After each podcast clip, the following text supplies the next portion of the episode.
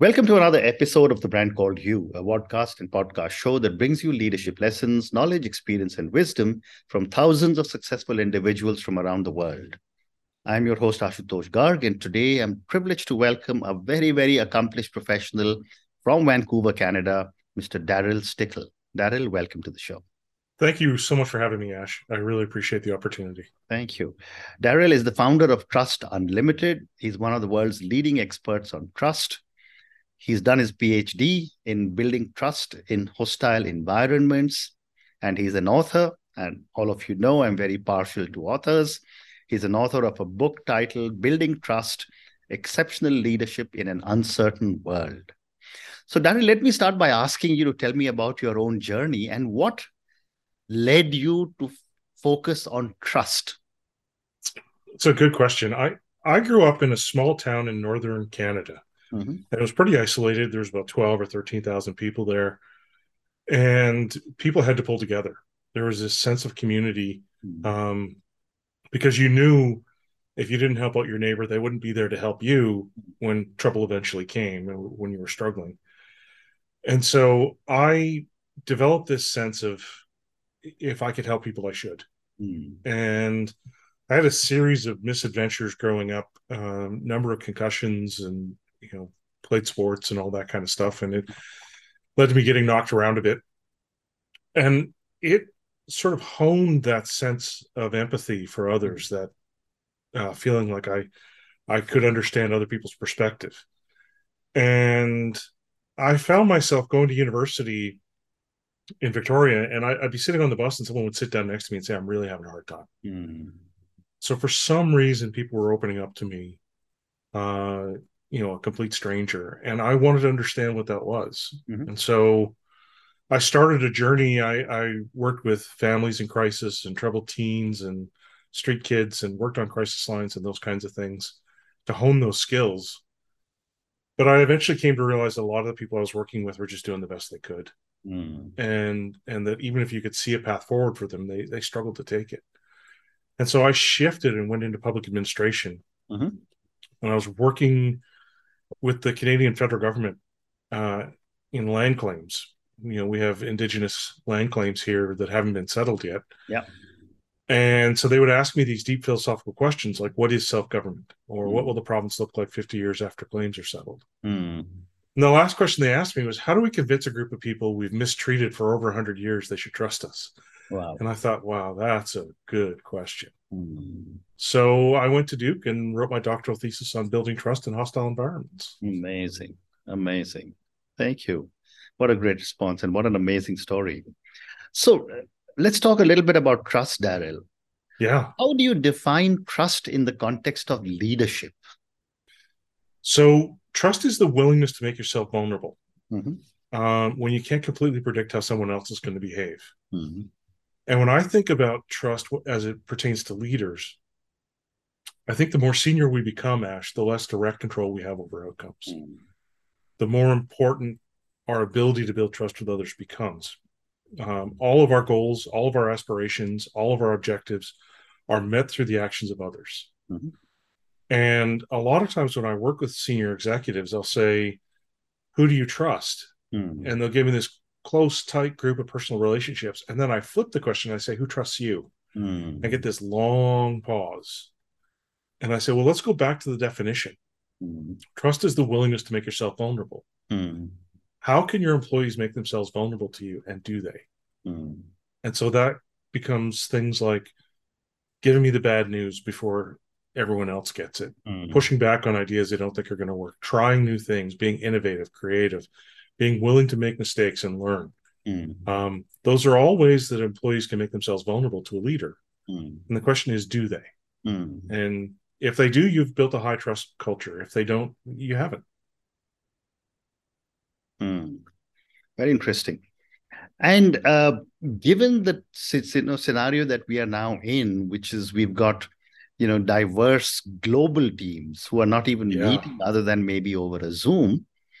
How can leaders build trust with remote teams? That's a great question. I work with a woman named Kelsey Trigg, who's the global VP for HR advisors for a company called SAP. Mm-hmm. Huge global software organization. Yeah. She's got people all over the world, and I've worked with her and her teams. She does an amazing job. Mm-hmm. And a big part of it is, you know, when we start talking about trust, it feels like this fuzzy, nebulous concept that it's too complex for us to deal with. Mm-hmm. And the reality is that we can be very intentional and systematic about building trust. Mm-hmm. And so for me, trust is a combination of uncertainty and vulnerability. It's, mm-hmm. you know, uncertainty times vulnerability gives us a level of perceived risk. Mm-hmm. And we each have a threshold of risk that we're comfortable with. If we go beyond that threshold, we don't trust. If we're beneath it, then we do. And so that means that if uncertainty is really high, then the range of vulnerability we can tolerate is really small. Mm. And as our uncertainty starts to go down, the range of vulnerability we can tolerate starts to grow. Mm. And so if we're trying to build trust in virtual teams, it means we need to understand where uncertainty comes from and how we take steps to reduce it. Mm. And, you know, a lot of times, one of the pieces that's been missing, you know, I think there are 10 levers we can pull to build trust. Mm. One of the things that's been missing is our ability to engage and interact interpersonally. That face time that we get, mm-hmm. where we pick up on cues from each other. You know, so often when we do these Zoom calls, we're just so focused on task. Correct. We don't think about the other person as a human being. Mm-hmm. And so we miss that benevolence lever, that having someone else's best interest lever. Mm-hmm. And so a lot of times what I do is I walk people through, you know, in the workshops that I do and the book that I wrote and the masterclass, it's always the same thing. It's teaching mm-hmm. people about these different levers and how to pull them. Mm. And so I'll give people a template for a conversation around benevolence. You know, your listeners can try this in whatever way works best for them, but they can say, you know, I heard this guy, Darryl, talking about trust, and he said benevolence is important. You know, this belief that you've got my best interest at heart. Mm-hmm. And I think I do that, but it doesn't always seem to come across that way. Have you ever experienced that? Mm-hmm. And the other person's going to say yes, because almost all of us have. And then you start to narrow the funnel a little more and you go, well, have you ever had someone really look out for you, really have your best interest at heart? Mm-hmm. What did they do? What did that look like? How did it feel? And now we're priming them and we're getting some clues about how to act in a way that they see as benevolent. And then we narrow the funnel a little further, Ash, and we say, what would it look like if I was benevolent to you? What does success look like for you? How do I help you get there? Mm. And now we've created this mechanism for us to be transparent with one another, where we can talk about benevolence in a way that's actually got teeth to it, a way that we can gain traction and be applied about. Mm. So, yeah. So that's the approach. Very, very interesting. And, you know, you've use the word vulnerability, which is a part of the definition of trust. Yeah. Can you give my viewers and listeners an example of vulnerability? Oh, that's a great question, because it's different for all of us in some ways. Yeah. You know, I'm never more vulnerable than when it comes to my sons. I've got two sons that I adore. Things that are good for them are good for me. Mm. And harm that's done to them is harm to me. Correct. But if I share information with you that could later be used against me, if I express an opinion about something that's you know, might be a taboo topic or a difficult subject, or if I tell you that I failed at something, all of those are mechanisms of me making myself vulnerable. And it can be from as little as me lending you $20 to as important as me telling people about our relationship or our friendship, or sharing information I have about my history and my past. Those are all ways that I can make myself vulnerable. And I gotta say, right now we're having a hard time with that, Ash, because, you know, I told you what the formula is, right? And our vulnerability hasn't really gone down a whole lot, but our uncertainty is bouncing all over the place because of technological changes in norms and values, this sort of global leadership challenge that you've posed before, pandemics, all of these things are changing the rules. Correct. And that means that uncertainty is bouncing all over the place for us. Correct. Well said. Thank you for such a good response.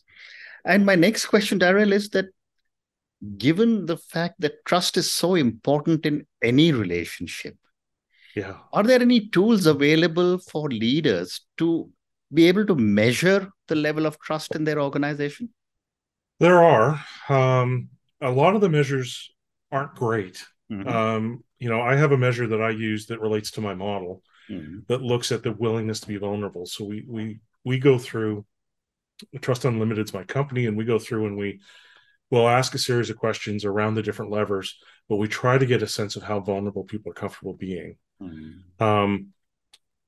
I think that the best approach, one of the leaders I've worked with, her company measured trust levels, and it was a bad measure, but they had a scale from negative 100 to positive 100, and she was at 13.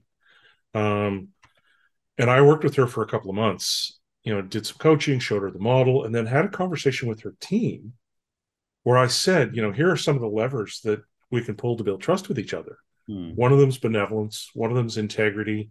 Do I follow through on my promises? Do my actions line up with my values? That kind of thing. Hmm. One of them's ability. Hmm. What could she do to pull these levers? Hmm. And because now all of a sudden we'd created a shared vocabulary and they were able to have conversations about it, her score went from 13 to 80 within 2 months. Wow. And now she's been at 100 ever since. Mm. How amazing. And yeah, so in part, we get a sense if trust levels are low when we see things like a lot of political behavior, a lot of rumors, people being, passive and tentative. Mm. But yeah, if folks reach out to me, we can talk about a measurement tool that we use. Mm. Happy to do that. Will do. Thank you. And my next question is, Darryl, that with all the leaders that you are working with or have worked with, is there a conflict inside them about the dissonance between maintaining authority and exhibiting vulnerability? Absolutely. Oh my God, that's a great question, Ash. And that gets to one of the main problems that I've been seeing leaders struggle with right now is a lot of times they need to let go of the things that got them where they are. Correct. So if I'm great at software development, I need to let go of that. Correct. And let other people step into that void while I develop and hone a new set of skills so that I could be exceptional at my new role instead of just really good at my old one. Mm. But a lot of them struggle to do that because there's a vulnerability associated with learning new skills. Correct. We're going to make mistakes. We're going to fail. And there's this terror that these leaders have that if people see me making mistakes, they won't follow me. I'll lose my credibility with them. And the reality is that what we're creating there is a perception that it's not okay to make mistakes. It's not okay to learn new things. It's not okay to mess up. And so we end up having a workforce that's incredibly conservative and careful about only doing things they're good at instead of us learning and growing and developing together. Well said. Great well, question. Thank you. And when you talk about trust, how does transparency and open communication contribute to the process of building trust? It helps a lot because we're trying to reduce uncertainty. Mm-hmm. And, when I think about the model that I proposed, right, uncertainty times vulnerability equals risk, for us to build trust, we just need to understand where does uncertainty come from? Where does vulnerability come from? How do we take steps to reduce those? Mm-hmm. Right? It becomes fairly simple. Mm-hmm. And so transparency and candor have a huge impact because uncertainty comes from us as individuals and it comes from the context we're embedded in. Mm-hmm. Right? And so the more I'm able to have conversations with you and let you understand what my context is, how I'm constrained, the easier it is for you to predict my behavior. Mm-hmm. And the more that I'm able to share my understanding and my story of the world, the more chance there is that we're going to be aligned because we interpret the world through stories, Ash. Right. And if you and I have a different story, we may see the exact same event and have very different perceptions of what just happened. Wonderful. Wonderful. My next question to you is about rebuilding trust. We have a lot of people leaders who may have broken the trust with employees or colleagues because maybe of their own actions or external circumstances. Mm-hmm. How can leaders effectively rebuild trust? So a big part of it is, and you're kind of stepping right into my sweet spot now, because so many people are talking about trust, but they're not talking about how to build it. We rebuild trust by showing an understanding of the harm that was caused when we failed. You know, if I disappointed you, say I hadn't shown up on time, then it would be on me to say, Ash, I'm really sorry that I was late. I understand that that causes some level of anxiety for you because you're producing this show and it's your time and energy that's potentially wasted. And so I need to deconstruct the things that may be going on for you. And then I need to sort of invite you into the conversation by saying, have I covered the things that were bothering you? Or, you probably have a story going through your head of, Darryl's unreliable or, he let me down, or this is intentional. Right. Is that right? And so we start by asking questions and trying to apologize for the harm that was done. And then we say, here's why it happened. Here's the story that I have. Maybe I'm technologically challenged, or something happened with one of my sons, or, if there's a reason why this happened, then I should be able to explain it to you. And I should also be able to say, I can't credibly commit that this is never going to happen again. And it would be wrong for me to make a promise that I don't have control over. But here's the steps I'm going to take to try to make sure that is less likely to happen. And so there's this sort of multiple components where we don't just apologize. And even if we're not responsible, say my boss told me, hey, you can't talk to Ash until X time, you got to get this task done. That's outside of my control, but I can still say, I'm sorry that this happened. And then explain how I think it impacted you. Correct. Ask for your story, and then explain my own version, and then talk about how I'm going to take steps to try to address that. Fascinating. So one more question, and then I want to talk about your book. Okay. You have spoken about the model that you have built. Right. Can you tell me a little bit about the model and what does it do? Sure. So the model starts off with the basis for trust, which are uncertainty and vulnerability. And it goes through and it looks at, there are four levers within uncertainty. So there are three of them that reside within us as individuals. That's benevolence, integrity, and ability. Right. And then there's the context, right? The rules of the game, the things that constrain us. And you're in India and I'm in Canada. So we have different rules, right? Different experiences, different upbringings. And this is the struggle that a lot of these leaders have, is that the context is slightly different. And so we don't know quite what rules each of us are playing by. And each of those is a lever that we can pull to build trust. Vulnerability is a combination of what do I think is at stake? How do I value it? Right? Because you and I could have the same thing at stake in terms of money, but might have different valuations depending on where we are in our career path, or, or we may have different expectations about our friendship and how we value it and those kinds of things. So those are other levers that we can pull where we try to understand, what do you think is at stake? How do I help manage that for you? And then it leads to perceived outcomes. And I use the word perceived because we interpret the world through stories. We may have exactly the same experience, but different perceptions of whether it was a good outcome or not, and who was responsible. And so there's a couple levers we can pull there. And in the middle of all this is our emotional states, whether we like or dislike somebody else. And because I like you, I'm looking for confirming evidence for my positive story about you, Ash. And so I see you smiling and nodding as I'm talking, and it confirms for me that Ash is a good guy. And you ask these great questions, and I get the sense Ash and I are really clicking. And so I find these positive stories to help confirm my decision that I should trust you. It makes me more likely to trust you. And then it makes me see the outcome more positively as well. Right. And I attribute it to you because you're so experienced at this. You're such a good guy. And that makes me like you even more. And so it creates this virtuous cycle. Amazing. Yeah. If we see something different, if we don't like the other person, it's exactly the opposite. And we search for confirming evidence for a negative story. We're less likely to trust. We're more likely to see the outcome as negative. And it creates this vicious spiral And this is why we see these long-term disputes that are so resilient. Right. Because we tend to take a cognitive, rational approach to these profoundly emotional problems. Mm-hmm. And we're not successful because we can't gain traction. Right.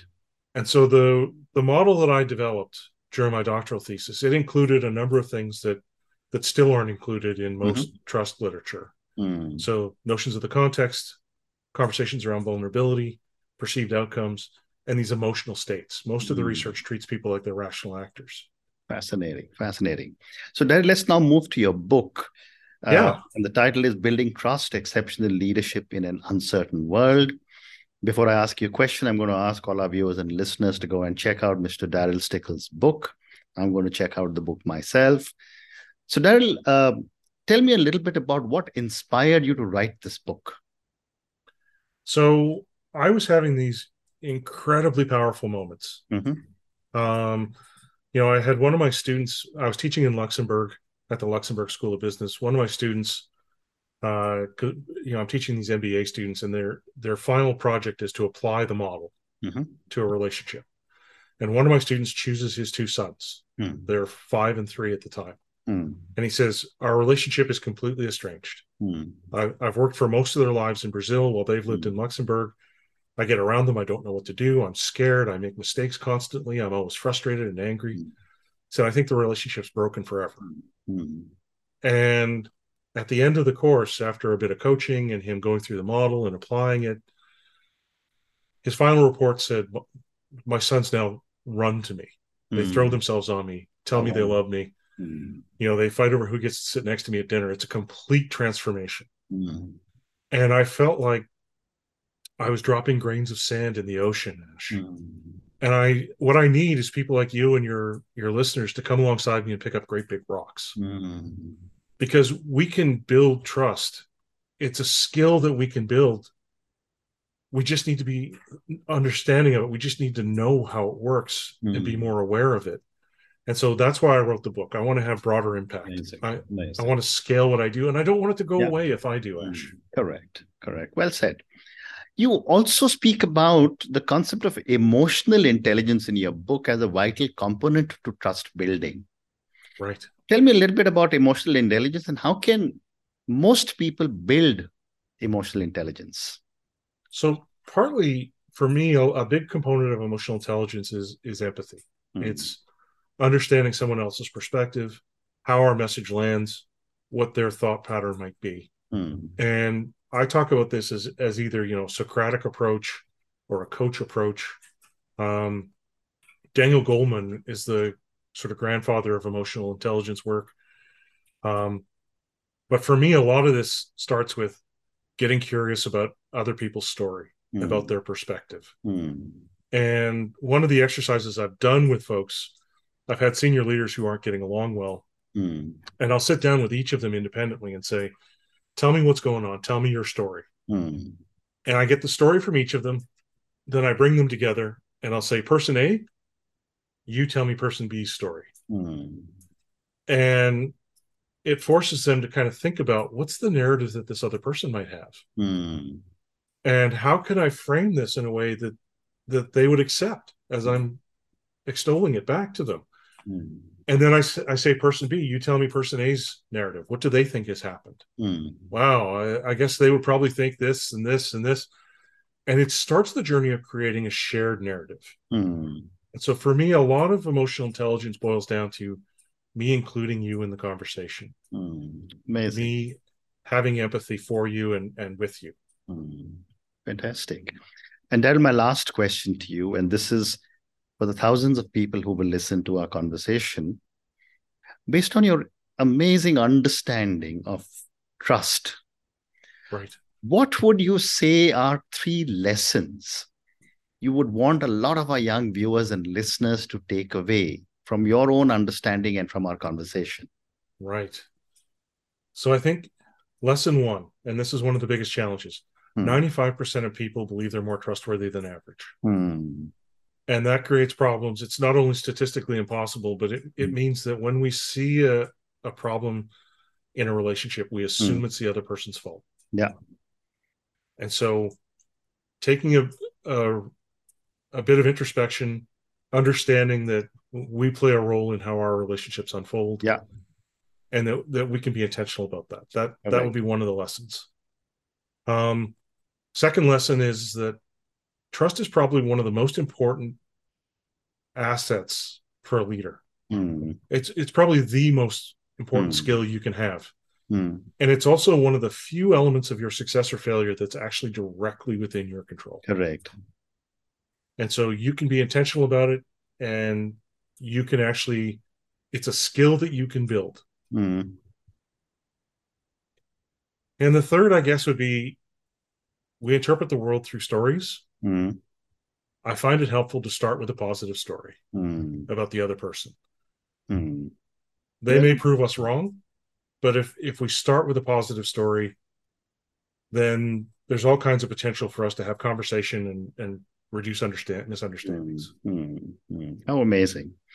And on that note, Darryl, in three amazing lessons, understand the other person, because most of us tend to believe that we are right and the other person may not be right.